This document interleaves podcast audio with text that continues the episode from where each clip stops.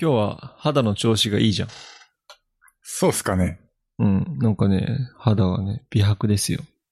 最近ずっとカメラオフだったかな、俺。 うん。確かに。まあ、オフでもいいよ、全然。つかさ、俺ら、わざわざこのミートでやってるけど、なんかミートそろそろやめないミートやろう。そろそろやめよう。他、つうか、俺一回あれ使いたいんだよ。ディスコード使ってみたいんだよね。ああ、いいんじゃない今度ちょっとディスコード使ってみよう。うん。なんか使いやすいって話は聞くし。うん。いやー、なんかすげえ救急車と雨の音が聞こえちゃうかも。ああ。まあ、今日、台風来てます しね。あと俺ら思ったんだけどさ、オボットキャストの、あの、始まり、天気の話しが ち。確かに。なんか、今日は天気いいですねっていうあの無駄なエレベータートークをしてる感があって、うん。なんかあんま天気の話しない方がいいのかなって編集しながら思った。なるほど。なんか毎回さ、 うん。なんか久しぶりに晴れたねとか さ、なんかそういう話してない。うん。確か梅に。雨ですねとか。いや、これがね、タイムリーだったらいいけどさ、うん何ヶ月前の天気の話だよ、みたいな感じが 本当だよ。本当 だよ。天気の話しするくせにうんアップロード遅いから。そう。数ヶ月の前のが世に出てる。そうだ、冬なのに。梅雨の話してたわよね。そっか、今もう夏終わったぐらいに梅雨の話してると。本当だよね。あし、ちょっと俺、これから巻き返しを図るんで。そうですね。はいタイムリーに出せるように頑張りましょう。そうですね。ほんとそう。そこまで追いつくまでに頑張る。そうだね。はい。まあ、さっきあの、美肌の話があったけどさ、うん。ついに ZBE10 が届きまして、おうよか今っ、たそれを、そう、ウェブカム代わりに使って、あの、ミミットをしてるんですけど、ファーストインプレッションはどうですかいやもうやっぱり非常に体験として良いですね。白山風に言うと。うん。だし、まあ、やっぱりその動画特化っていうところで、やっぱりもう綺麗にめっちゃ撮れるっていうところはもう、まあお墨付きじゃん確かにオーオートフォーカスしかり、ボケ感しかり。まあ、あの、APS-C サイズのセンサーも乗ってるし、レンズもそっ僕、か、センサーでかいな。そうですね、レンズも僕結構いいやつ買ったんで、あの、まあ、綺麗に撮れるところがもう僕の中で当たり前になっちゃってて、なんかこう、驚きみたいなのはあんまりなかったけど、ただやっぱり、まあもちろんだけどめちゃめちゃいいですね。なるほど。はい。ただ、じゃあ、うん。まあ、これも知ってたっていう感じではあるんだけど、やっぱり写真機ではないなっていう感じはする。ああ。動画メイン。うん、僕持ってる、あのー一眼は、あの、かなり昔のモデルなんですね。まあ、これもソニーの一眼のカメラなんですけど、やっぱり操作性は圧倒的にその古いカメラの方が良くて、うん。まあそのオートフォーカスとかレンズ性能とかは圧倒的に今回買ったカメラの方が良いんですけど、あのーやっぱりどうしても写真を撮るために開発された一眼にはかなわないなっていう感じですね。やっぱ操り作性的に。なんだろうな。操作となると、アナログの方がやりやすいのかな。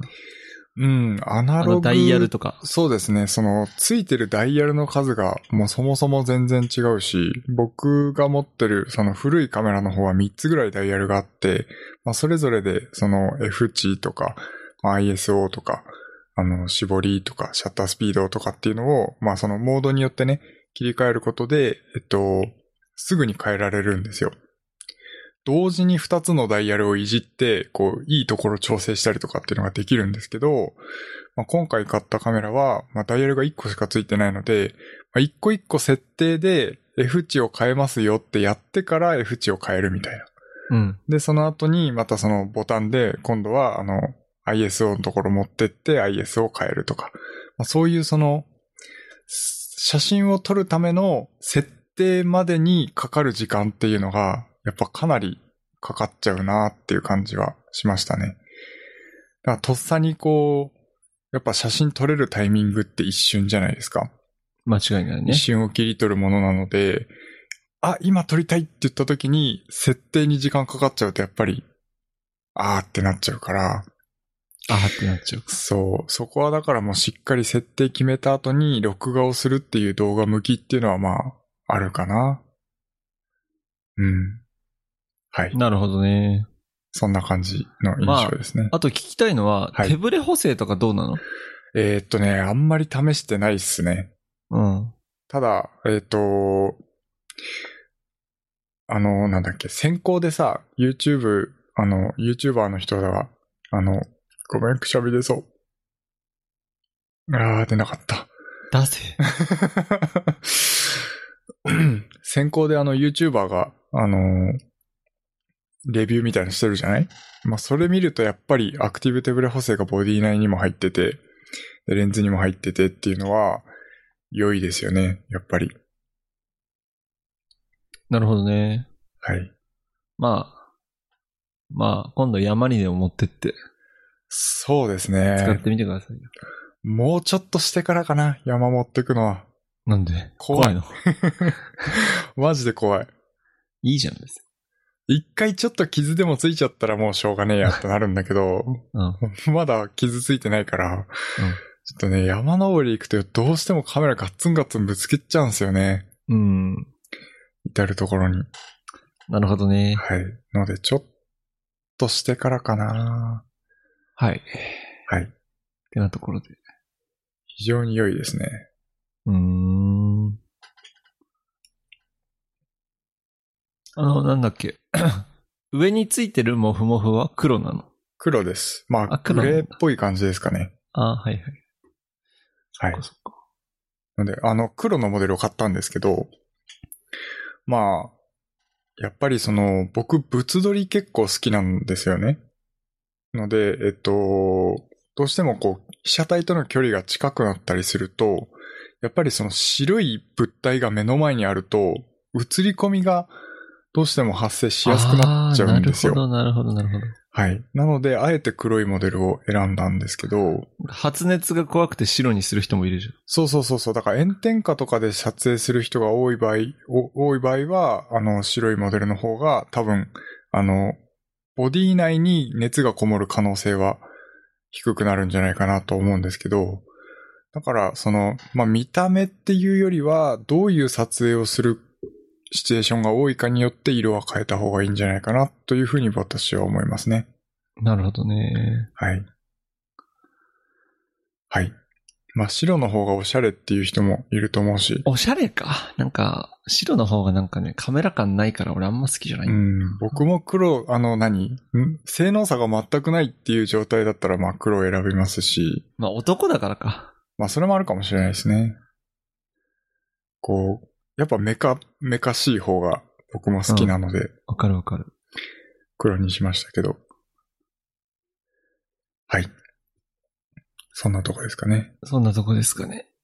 アップルイベントの話からいきますか。いいっすよ。えー、っと、まあ、先週って言っても、あれか。今週か一応。あ、今週か。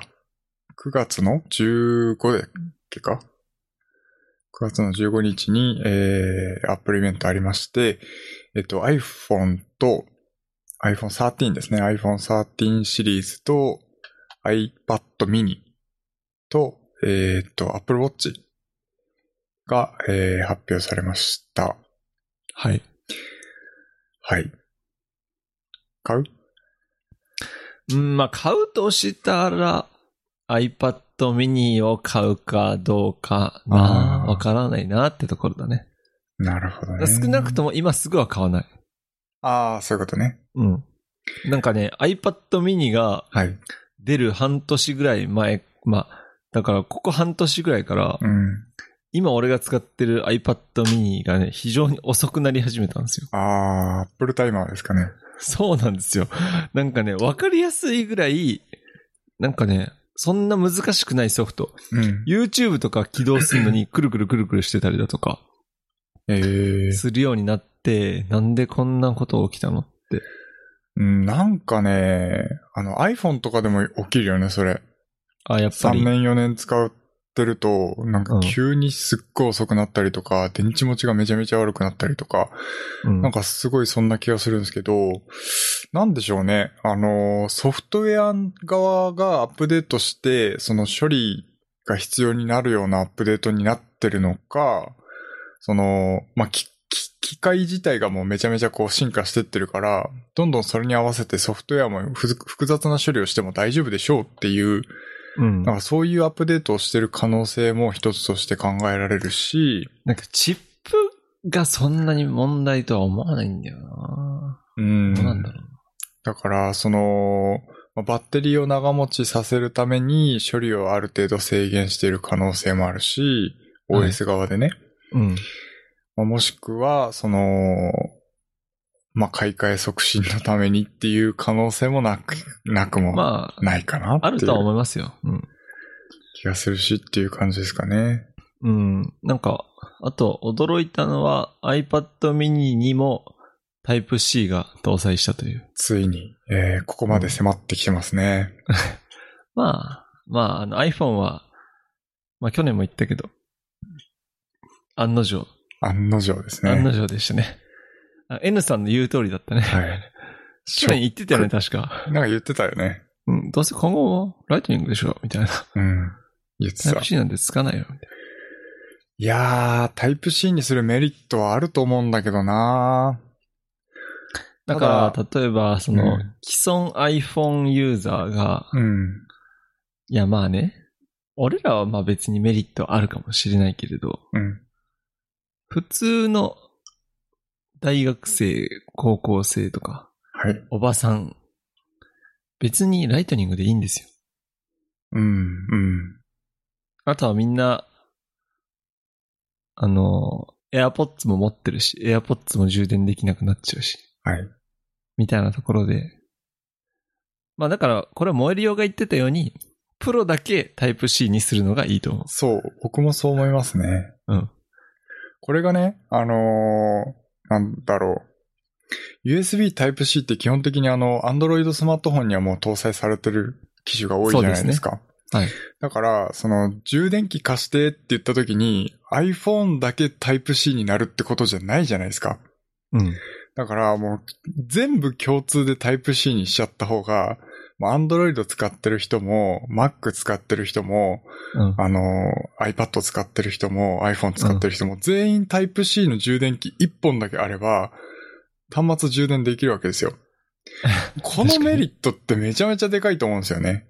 確かにね。 iPhone の人が一定数いるがゆえに、うんタイプ C とライトニングを持ってなきゃいけないっていう、うん。これってすごいデメリットだと思ってて、もう統一すればするほどいいと僕は思ってるんですよね、企そ画は。うね。だからその最初のその切り替わりは確かに難しいとは思うん、そうう。そう切りそうそう替わるときはね。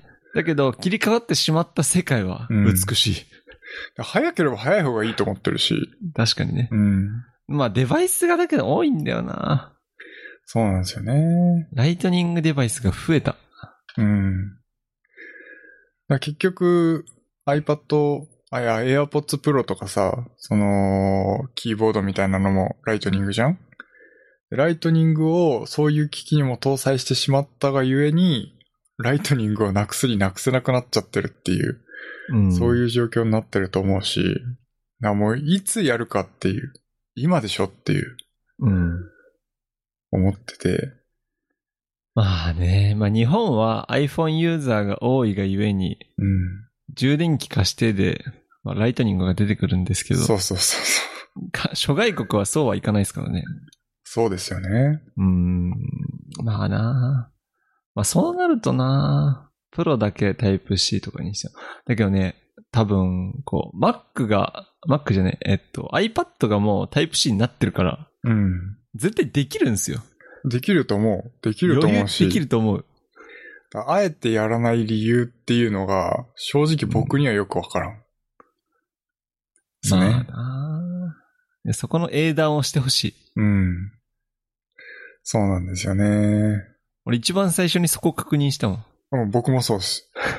え書いてないのよね。いや、ライトニングですけど当たり前じゃんみたいな感じいや、それはすげえ腹立たない。いや、あとさ、書い思てったない。 の。あの、なんだっけな。Apple Watch は、なんかタイプ C 充電できんじゃなかったっけちょ知らないわ。アップルウォッチ全く見てないんだよね。ちょっと待って、ウォッチ調べるウォわッ。チ調べよう。なんか喋ってて。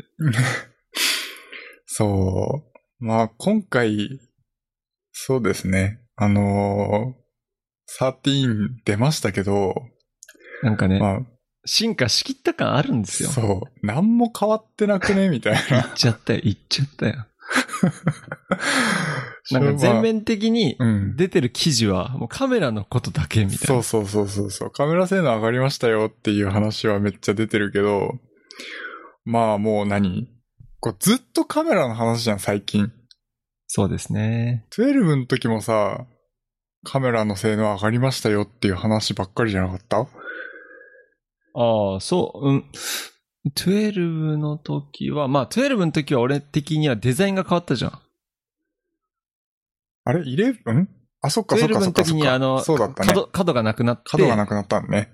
ちょっとあの見た目かっこよくなったっていう衝撃はちょっとあったかうんうんな。うんうん確かに、それはありましたね。だけどそう今回はカメなんか見た目も同じだし、みたいな。だからまあ、12S 的な感じなんでしょ うね。これまでの。まあ、流れで言うところのそうですね 12S ですよ。うん。だから、そう。まあ、正直、そんなに、こう、まあ、1TB が入ったのは、森尾的には嬉ししい。そうですね。い。1TB いらんやろって俺は思ったけどね。あちなみに、これまだ、主にも言ってないんだけど、あの、13 Pro Max 買いました。おお、 おめでとうございます。意外と薄いな。いやいやいや別に、別にそんな、そんなに。えっと、マックス買ったの意外だね。そう、えっとね。まあ一番最上位モデルを買うのが森尾流とは言ってたけどね。 まあ、それはある。あの、ミニかマックスかで迷ってたんです。二択ミです、ニはない。ミニはない。絶対ミニはない。そう、だから、あの、圧倒的にもう、あの、携帯を使わないっていう、持ってるだなけでるほどいいっていう、もうそれに曲振りするか、うん。もうもしくは、もう、あのー使いやすさに全振りするかのどっちかっていう感じだったんですよえねーっと。ちょっと待って。使いやすさはミニってこといやいやいや、えっと、プロマックスの方が使いやすいっていう、僕の中ではね、思ってて。扱いにくいとは思うよ。でかいから。あ、まあ、でかさで言うと使いにくいかもしれないけど、そのうんコンテンツの表示できる面積が広いっていう風な意味では、あーなるまほあ、ど使いねやすいかなっていうのもあるし、バッテリーの持ちとか、あとはその、 iPhone でコンテンツ見ないからな。そう、操作性の良さとか、そういうところを含めて、まあ、その使いやすいっていう意味で言うところの、最、最も一番上のものえ、ちなみに、うん。 1テラ一覧です。 ?20 万20万ですね。 20えいくら ?20 いくらえっと、なんだっけ。 ?22 ぐらい。あの、あれ、えっと、エアタッグじゃなくて、なんだっけ。えーマグセーフ。マグセーフ。マグセーフの充電器も合わせて買って、19万9900円ぐらいかな。ああ、まあまあ。ほぼほぼ20万円ですね。まあ、プラス月額であの、えっと、Apple Care プラスうん。入ってますけど、まあ、そんなもんじゃねって思えるぐらいの金額かな。なるほどね。まあ俺は iPhone に1テラはいらんな。あとね、そう iPhone 12 Pro を買って思ったのは、うん。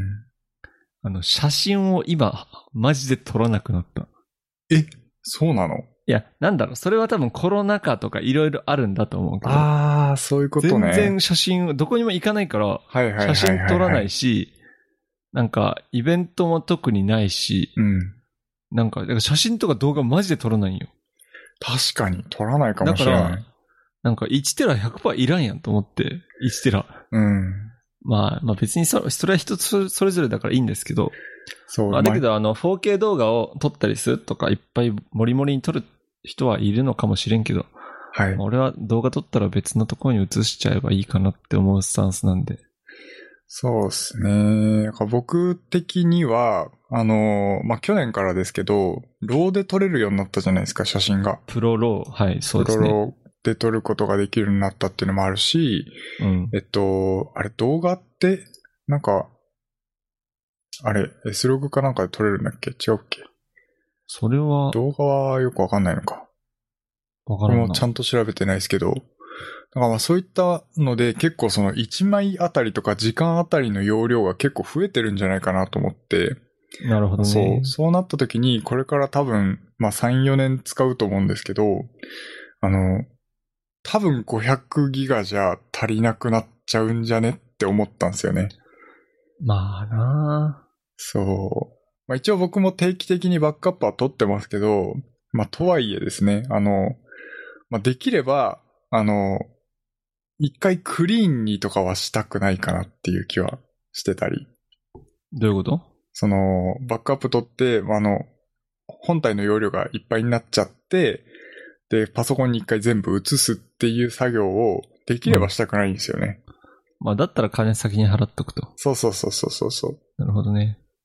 であったり、あとはこれからあの AR コンテンツとか VR コンテンツがあの iPhone の中で取り扱えるようになったら、多分一つあたりの容量もかなりでかくなってくると思うので、まあ、そういったのも含めて、あればあるだけいいなっていう いや、考すごえいでっすね。金持ちだな。まあなんだろ。いうや、もう常にさ、肌身離さず持ってるものじゃないですか。まあね、金かけるとこではあるよね。そう、だから、まあ、1日あたりの金額で言えば、80円が120円になるぐらいの、 その、そのぐらいの差だと思うんで、うん。そう、全然いいかなっていう感じですかね。そうね。なんかもう俺なんて動画とか撮ったら PC に入れちゃって、容量逼迫してたら消しちゃうぐらいだから、うん。まあ全然いいと思いますよ。ちなみにそうですね Apple Watch は、まあいつも通りはなんかあのカチッってやつで充電するらしいんですけど、はい。あそれの元が C らしいです。ああ、なるほどね。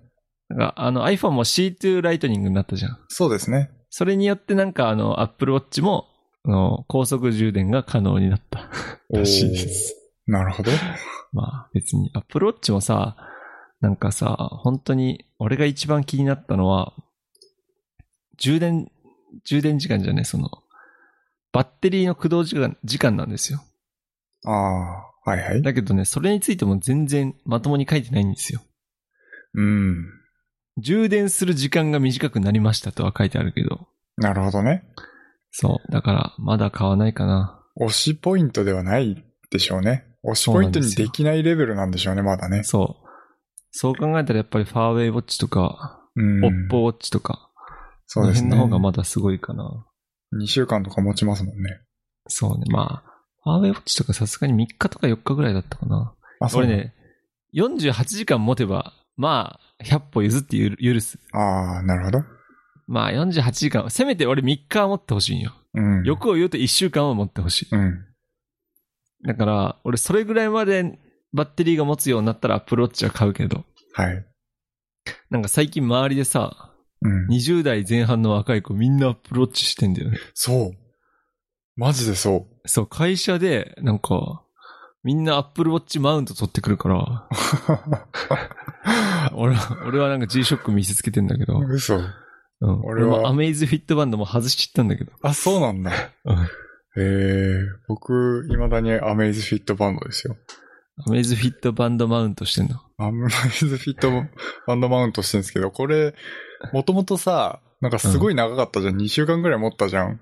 まあまあ、もう俺はいろいろモリモリに機能をつけてるから1週間ぐらいかな。あああ、最近3日とか4日で電池が切れちゃうんだよね。あー、それはもう、うんまあ、来てるんじゃないですか。だいぶ来て俺ますね。もなんかあの、なんだろうな、まあいろいろあって、まあ今同棲してるじゃないですか。はい。で、寝るときに腕についてんのがマジ邪魔って言われるようになって、ああ、外してって言われて、うん、ほんでもう外して、つけたり外したりしてたらめんどくさいし、うん。あとはこうやって座ってポッドキャストしてるときに、立ってくださいって言ってふ震えんのが普通にうざいから。 いいことじゃん。もうねまあそうなんだけど、もうね、ここ2週間ぐらいでやめた。ああ、最近なんだ。最近ですね。まあ、ここにあるけど。そっか。うん。いやー、だからね、ほんと増えたよね、アップルウォッチ。うん。すごい増えたと思う。なんかさ、みんな若い子アップルウォッチつけててさ、うん。まあ俺もアップルウォッチ欲しい。なんかつけてるとやっぱかっこいいんだよね。見た目的には。うん、かっこいいですね。まあかっこいいんだけど、まあ俺はそれで G-SHOCK を見せつけてるんですよ。うん。まあ前も言ったけどさ、 なんか中二病みたいな話になるけど、なんかさ、俺はあの、この世が終わった時に、はい。この世が終わってこの電気が使えなくなるディストピアに陥った時にも時計は使えるようでいたいわけよ。なるほどね。うん。だから俺は G-SHOCK をつけていると。なるほど。そう。衛星が落ちない限り、時間は狂わないと。はい。だから俺は、G-SHOCK で行く と。なんかな、アプローチ増えたんだよな。すごい増えてますね。 20代前半の子みんなつけてる。うん。そこまで便利かっていう。そう。なんかね、あれね、絶対ね、マウント取りたいのと、うん。あの、かっこいいのだけだと思う。うん、お前それ本当に使いやすいかって問いたいんですよ。確かに。俺の心の中でそのアップルウォッチに少し羨ましさを感じるから、うん。なんかそこに対して俺は勝ちたいという気持ちが すごく生まれてるから、なんかね、お前それ本当に使いやすいの、その5万の価値あると思ってる。3年で買い替えないといけませんよって、はい。なんかいろいろ問いたいんですよ、そいつに。確かに。うん。そうっすよね。まあ僕も正直、うん。うーんって感じはしてる。うん。だけどまだなんじゃねかっ、ていう。まだだよねう。ん。なん iPhone かはもうコモディティ化したけど、うん。まだまだその Apple Watch は進化の余地があるんじゃないかと思ってい進て。化の余地全然ある。はい。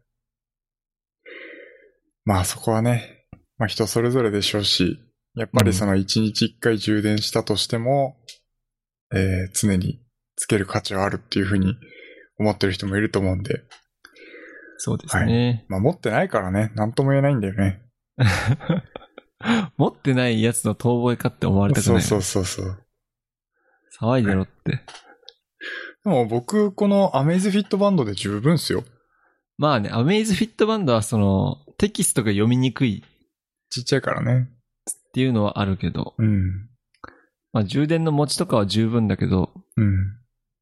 一つ気になるのはシャワー、シャワーを浴びてるときに、うん。なんか、そのままつけてると、ひたすらメニューボタンとかガンガンいっちゃうみたいな。あ、そうなんだ。そう、なんか水につくと多分静電気性なのかな静電容量性なのかな、うん。なんかあの、タッチが反応しちゃうんですよ。はい、そうなんだなん。で勝手にアラームオンになってたりだとか、 結構あるんですよ。えー。そう。僕、シャワーを浴びるとき、あの、いつも充電してるんで。ああ、俺もうね、電池がなくなりましたって、あと10%ですってなったら充電する。ああ、今すぐ充電してくださいってなる ね。そうそうそうそうそうそう残り10%でブブブってきて。 そうそうそう。はい。はい。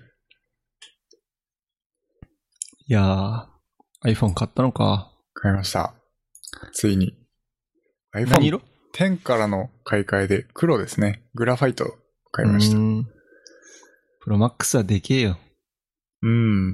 まあ、でかいけど、多分そんなに変わんないっしょ。うーん。持ち歩くその、なんていうのかな。めんどくささは多分、変わんないと思ってるんだけど、そんなことない。片手の操作性は非常に悪そう。ああ、それはあるかもね。それはあるかもしれないですけど。うん。基本僕、そんなに iPhone 使わないんですよね。じゃあ20万かけなくていいじゃん。じゃあミ実はニ そでういい。じゃん。実はそうなんだけじゃあどミニ、でいいや。そう、僕の中でやっぱカメラ性能がやっぱり良いっていうのは大事かなっていう気がしててカ。メラはカメラで撮るやん。そうそうそうそう。だから、その何、さっと取り出してさっと撮れる系のカメラ。まあ、常に持ち歩いてるカメラの性能が良いっていうのは、まあ、買うべきに値するポイントかなっていう感じはして、なるほどね。プロマックスにしましたけど。はい。はいなんかシネマティックモードってあるじゃん。はい、ありますね。 1080p30fps ってさ、はい。今設定できないんだっけ ?24fps なんだっけ今のやつでもできんじゃねって俺思ってたんだけど。ん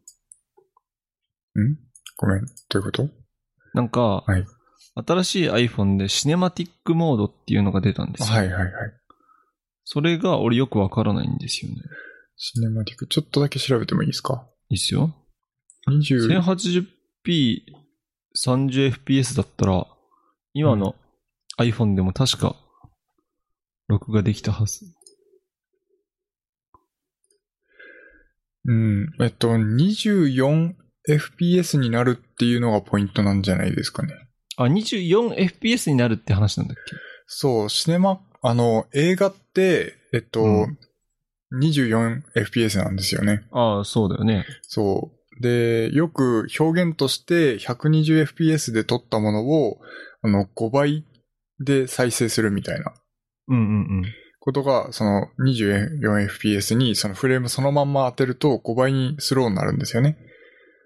ので、まあそういう表現の仕方をしたりとかしてて、そのやっぱコマの切り替わる速度ってやっぱ人間の目で結構追える、あの敏感に感じる部分で、やっぱ 24fps ってすごくこう、綺麗に見えるような気がするんじゃないかなと思ってて、ああ、そそううか。いう今のやつは24じゃなくて、最低 FPS が70、ああ、30fps なのか。そうですね、多分。ああ、なるほどね。で、その 30fps で撮った映像を 24fps に落とし込むのは結構技術的に難しかったりして、そう。なので、えっと、基本的には、えっと、60fps とかのやつを24にしたりとか、あとは120のやつを、そのままコマ数を、えっと、フレームに当てて 24fps にしたりとか、してる感じなんじゃないですかね。なるほどね。ので、シネマティックに撮りたいってなったら、元々のその撮影設定を 24fps にして撮りますかね。うん、うん、うん。はい。 30fps と 24fps、そんな違うんだ。見るとやっぱ違いますよ。ええななんでしょうね。なんかこう。なんか60は、うわ、ぬるぬるだなとは思う。うん。俺最初その60で立った時、うわ、なんか気持ち悪いぬるぬると思って。うん。そう。ので、なんか iPhone で出た出た時に。はい。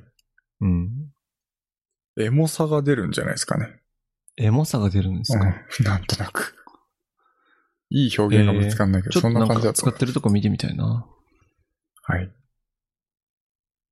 25fps もできるんだって。うーん。まうあ、んフレームの割的に結構25だと割り切りやすかったりするかもしれないですね。はい。ありがとうございます。はい。あのー多分 ZB1 とかでもできると思いますよ、24fps。うん、確かできたはず、できたはず。あ、できなかったっけ ?30 かもしれない。はい。まあ、カメラの話をちょっとすると、えーっと、13のプロの方はカメラの情報がちょっと詳細に出てるので、その辺の話を軽くしてもいいですかおい。えっと、まあ、例によって三眼カメラなんですけど、えー、1個が広角。これが多分一番標準のカメラになっていて、えー、26mm の焦点距離ですね。で、縁が1.5っていう感じなんですけど、ただセンサーサイズがめちゃめちゃ小さいんで、F 値1.5ってすごくこの絞り値が広いんですよね。はい。ですけど、どうなんでしょうね。ボケ感的には、結構僕は、その iPhone ってソフトウェア上で被写体以外を、あの、ぼかして、ボケてるように見えるような形の表現をするんじゃないかなと思ってて。うん、そうだよ。なんか、疑似的に、その、うん。やってるよね。そうなんですよね。だから、F 値がすごく低いんですけど、おそらく写真で撮れるのは、多分センサーサイズがめちゃめちゃ小さいっていうのもあって、割とくっきり映るんじゃないかなという想像ですね。で、ソフトウェェア上の処理のによって、えっと、被写体以外の部分をぼかしたりっていう表現をすることができますよって感じですかね。ア。なるほどね。で、超広角のカメラが、えー 13mm の焦点距離。これ非常に良いですね。13mm の焦点距離あると、あの、自撮りとかをした時にめちゃめちゃ広角で、自分がすごくちゃんと入った状態で、えっと、撮影もできるので、13mm のまで対応した広角ってすごく良いなと思いますけど、うんうんうこれんってどうなんだろう ?12 の時も 13mm だったのかなよくわからんけそんど。な俺カメラのスペック見てないな、12の時。うん。で、あと望遠が 77mm の焦点距離なんですけど、77mm だと、えっと、結構あの、バストアップっていうんですかね。その胸から上を写真撮るときなんかは非常に使いやすい焦点距離にはなってます。あの、一眼でレンズを買うときにですね、ポートレートとか撮るときに割と 80mm 前後の、えーレンズを買うことが多いので、まあ、良いんじゃないかな。この3つのカメラあれば、本当何でも撮れますよねっていう感じがしてて。はい。あのー一眼を買った時に3本レンズ買うんだったらこのぐらいの焦点距離のを買うかなっていうなるほどね。感じがします。ちなみに12プロは、望遠が2.0、広角が1.6、超広角が2.4。 F 値か。はい、F 値が。あー、なるほど。じゃあ F 値は全体的に下がってるんですね。うん。ので、もしかしたらじゃあ少し写真がボケやすくなってるかもしれないですね。結構下がってんな。うん。ですね。なんかもしかしたらボケ感を出すような写真が撮れるようになってるかもしれないですね。うんうんうん。いや、いいと思います。はい。ので、まあ、この辺のやっぱり写真っていうかカメラの性能も、やっぱめちゃめちゃ考えられてるなっていう感じはしますし、まあ、それが、常に、えっと、持ち歩けるカメラとしてね、そこにあるっていうのは非常に良いなと思いましたね。そうですね。世界で一番撮られているカメラですからね。そうです。ね。はい。そんなもんですかそうっすね。なんか、今回はなんか、大幅ななんか、うわめっちゃ変わっていいなっていうのは特になかったよね。うん。ほら、なんか、話すネタもあんまりないですよね。そうなんですよ。あの、噂されていたタッチ ID も特に実装されず。うん。うん。まあ、アメリカの情勢的にもみんなマスクつけてないし、まあ、そうっすいねらんでしょってなったんじゃないですか。うん。ですし、まあなんか、一番欲しかったタイプ C も乗らなかったし、どうする ?13、14乗ったら。買い替えか売る売るか。そんなに大事か。いやー、まあ、はい。そうっすね。はい。じゃあ、なんかあります次。うーん、何の話しよっかな。この間言ってたオットタクシー見たんですよ。おうどうですかなんリビルドは最後にコンテンツの話するけど、俺らは特に関係なく。うん。オットタクシー、まだ見てる途中なんですけど。はい。いや、想像以上にブラックですね。そうでしょそうなんですよ。非常になんか、リアリティがあるというか、はい。アニメで可愛い感じのキャラやってるけど、言ってること結構きついみたいな。そうなんやでっすてよね。ることとか。そう。いやー、それでまだ俺、今ちょっといろんなの見ててさ、と止まってるんですけど、今日あたり全部見たいなと思ってます。はい。ぜひ、多分もう見始まったら一気に見ちゃえるぐらいにそうっすね面。白い作品なので、うん。またですいね、やー来週か、うん話せればなと思いますね。いや、オットタクシーの話したら、リビルドで話してたからな。そう。先越されてしまったっていうね。こっちの方が録音早かったんですよ ね。そう、これ言い訳かもしれ んけど、マジでそうなんですよ。いや本当に。まあ、俺らが悪いね、そそうれ そはう。。まあまあ、全面的に俺らが悪いんだけ ど。俺あっちが悪いとか特にないんだけど、うん。そうそうね。先そうなん殺です殺されたっていう悔しさはありますよね。そうなんですよね。まあ、そんで、まあ、いろいろ今週とか先週にかけて、先週録音しなかったじゃん。はい。んで、いろいろと忙しくやっていたのには理由があって、まあ自分実はあの森尾にもまだ行ってなかったんですけど、先日あの入籍したんですよ。あ、そうなんですね。先日入籍したんですよ。あ、おめでとうございます。 あ、いえ、ありがとうございます。なんかそんで、まあ、入籍したとはいえ、あの、相手は今、えっと、韓国に一時帰国していて、はい。あの、まあ、に帰日本に帰ってきたからでもいいんじゃねって話をしてたんですけど、うん。まあ、いろいろと、まあ、両親とかと、あっちの両親とかとも相談して、まあ、今入れてもいいかっていう感じでやったんですけど。はい。まあ、そんでまあ入籍関係の話を別にして、まあその韓国に行く手続きがマジでめんどくさかったんですよ。おお。まああの、まあ自分コロの、ナ禍でってことそうそうそう、コロナ禍で。ああ、なるほど、ね。自分のあの、彼女はあの、二重国籍なんですよ。はいはいはい。だから、まあパスポート2枚持ってるんですよね。はい。それで、こう、今って海外、日本人は行けないんですよ、どこも。特別な理由がない限りは。あ、そうなんだ。そうなんですよ。だから韓国行くにしても、昔みたいに観光ビザで3ヶ月行けますみたいなのは特になくて、うん。日本人が入国する場合は特別な入国するためのビザが必要で、なん、になるので大使館、大使館に行ってそれを作成しないといけないんですよ。はい。なんで韓国人として帰国したんですよ。なるほどね。で、日本に帰ってくるときは韓国人として入国できないので、はい。日本人として入国してくるっていう。へえ。だから。ね、本当にこの二重国籍問題はね、グレーなんですけど、ああ。非常になんか、いや、面白いなとは思いましたね。なるほどね。そう、二重国籍って、なんかあの、あんまり、えっ、と、国のルール的には、20、満22歳になるまでに、はい。どちらかの国籍を選択してくださいってはいはいはい。言われてるんですよ。うん。だけど、選択しなくて罰則を受けた人は今まで一人もいないんですよ。なるほどね。だからみんなグレーの状態にして、2枚のパスポートを持ち続けるって人が結構いる。ああ。大多数。なるほど、ね。まあそうしたは方が便利だからね、いろいろ。いはいはい。だから、もちろん役場とかお役所に行くと、国籍選択早くしてくださいねっていう勧告はされるんですけど、うん。それ以上は何もないんですよ。なるほど。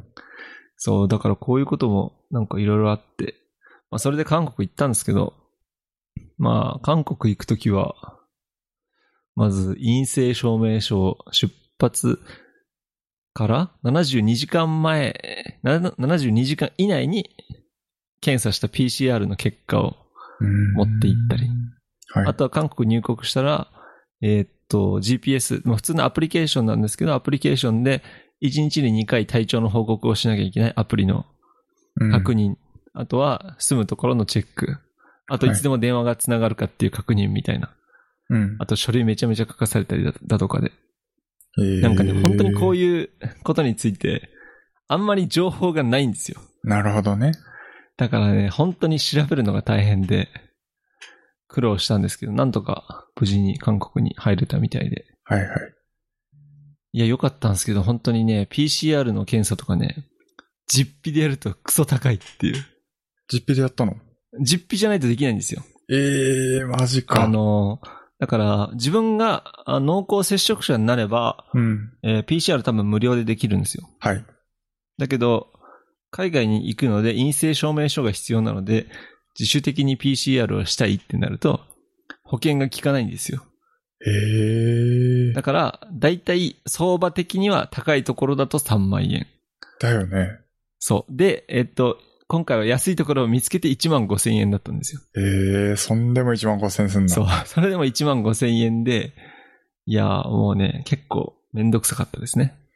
なるほどね。まあ今水際対策でいろいろやってるところなんで、うん。どうにかこのコロナの収束していただければ、もっともっともっともっとこの入国とか出国が楽になると思うんで。ええー。なんかそう言ってたら先日2回ワクチン接種した人は14日間の隔離がいらないっていうルールに確か韓国の大使館が出してたんで、ああ、なるほどね。まあ2回接種しちゃえばそんなに大変ではないのかなと思ってますが、そもそも日本人は入国できないんで、それでも何 ?PCR 検査は必要なの PCR 検査は必ず必要あ、です。そうなんだ。ほんで韓国入国してからも、うん。あの、1日目に入国した当日にうん。保健所行って PCR 受けるんですよ。それも実費それはあの韓国側で出してくる。ああ、そうなんだ。それで14日間の隔離が終わって一番最後の日にも PCR を受けてう、わえー陰性ですね。はい。じゃあこれであの解き放っていいですよっていうー風になる。すごいないやー、本当に徹底していて、それも空港からあの自宅まではあの、もちろんお金はかかったけど、その、なんでしょう。家の前まで横付けしてくれたらしいです。ーええタクシーみたいな、なんかその。の貿易タクシーみたいなのがあって、はいはいはいはい。なるほどですね。まあそんなこんなでいろいろ大変でしたけれど。はい。まあいろいろ勉強になりましたね。うんなんか本当に、こういうことはあまりないと思うので、調べても全然情報が出てこなかったのが大変でしたけど。うん。てな感じでしたけど、なんか本当にね、結婚はしたものの、結婚しましたって報告するのめんどくさすぎと思って。そうなのなんか会社行って、はいわざわざかしこまって、うん。上司に結婚しましたっていうの結構めんどくさい。ええなんか、ああとはなんか、周り結婚してない年上の先輩ばっかのところで、ー。あ結婚しましたっていうのは結構言いにくい。 あ、なるほどね。なんか昔だったらさ、結婚式に人を呼ぶとか、上司を呼ぶとかで、はい。結構、なんか、ちゃんと報告しないとダメだったらしいんですけど、うん。今はちょっと時代が変わったんで、そうともいかないんで、別に会社は会社なんですけど、なるほどね。うん、結婚式も結構報告はやらないの結婚式もやらないですね。そうっすよね。。はいいつかやったりするまあわかんない。やるかもしんないけど、今んとこ予定はないですね。うん。なるほどね。いやー、すごいないや、だけどね、なんか入籍ってね、俺、役場行ってちょ、ちょろっと出せばできんのかなと思ったら、うん。超めんどくさくて、あの、戸籍謄本が必要ですとか、なんか結構めんどくさかった。あ、そうなんだ。そうそう。はい、そんなところですが、他なんかありますかなるほどね。うん。何にしようかな。あと1個ぐらいだよね。うん。うーん。 この後に話すのがねえんだけど。いえいえ、じゃあ俺が話しちゃおうか。あ、うん、よろしく。いえいえ、まあ別にいいんですけど。なんかあの、ね、うん、何の話しようかな。そうね。うーんとね。人間関係系の話をするか、うん。なんかコンテンツ系の話をするか。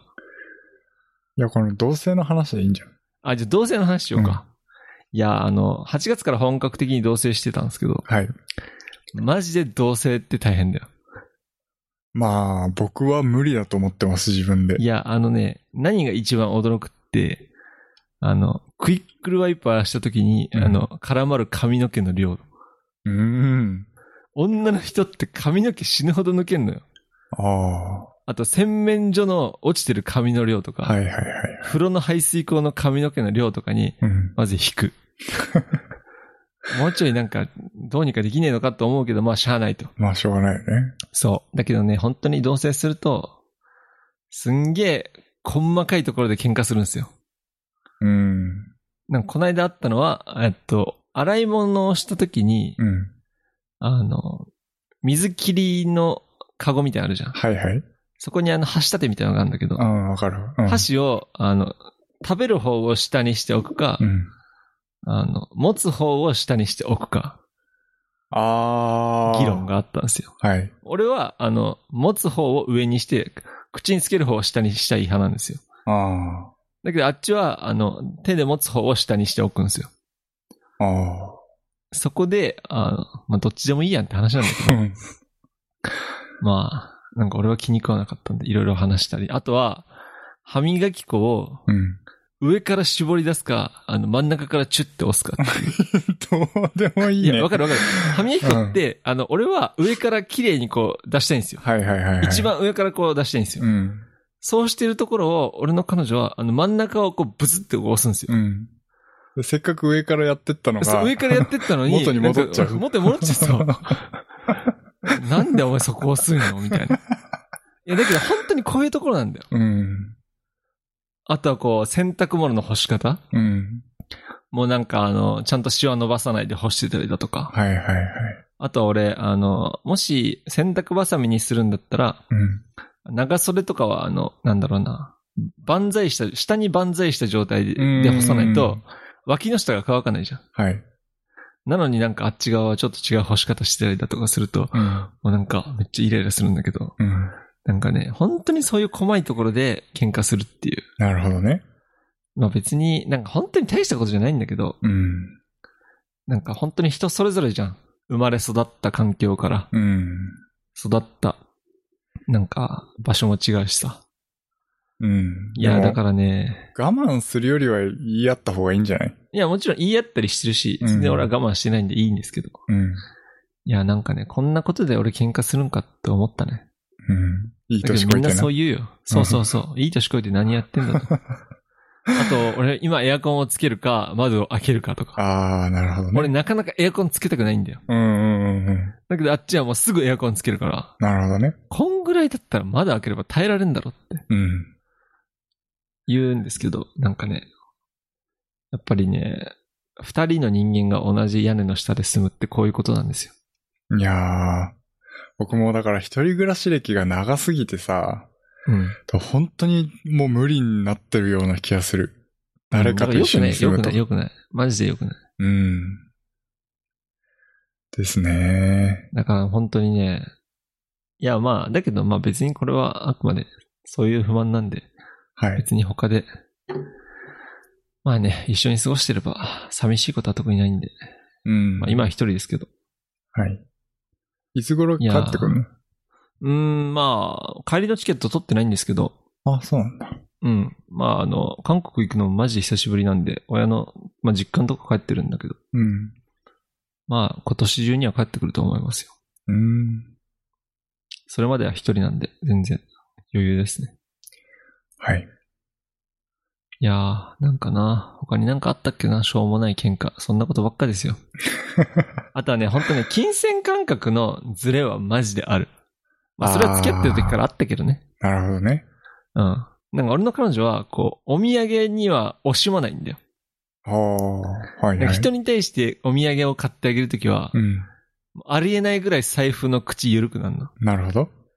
だからもうなんか何万とかするものとか、うんもう、これめいっ子にこれお土産だからこれ買ってくわ、みたいな。あへーそんな高いもん買うのみたいな。いいいいじゃん。別にたまにしか会わないんだし、みたいええな。あとはお父さんとお母さんにこれとこれとこれ買うわ、みたいな。うん。あ、ちょっと待って。 そんな、そんなん買って金あんのみたいな。うん。いや、だってお、お母さんとお父さんとこ行くの2年ぶりなんだから別に良くないみたいな。 うん。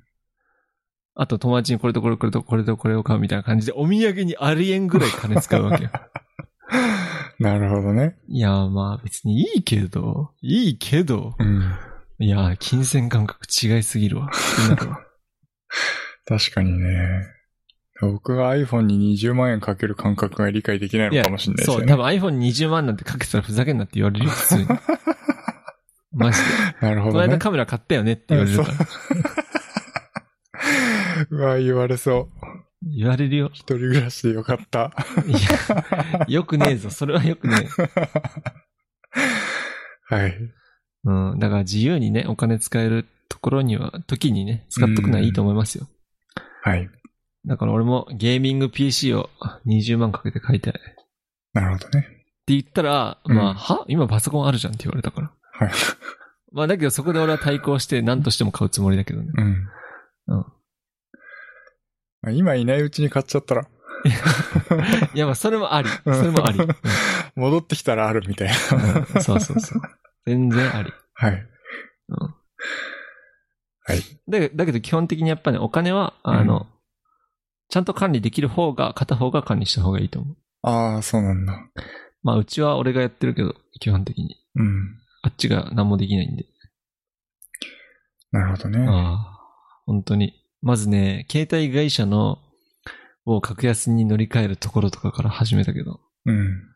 もうね、そういうところからやってあげないと、大変なんですよ、本当に。はい。まあ、幸せそうで何よりですね。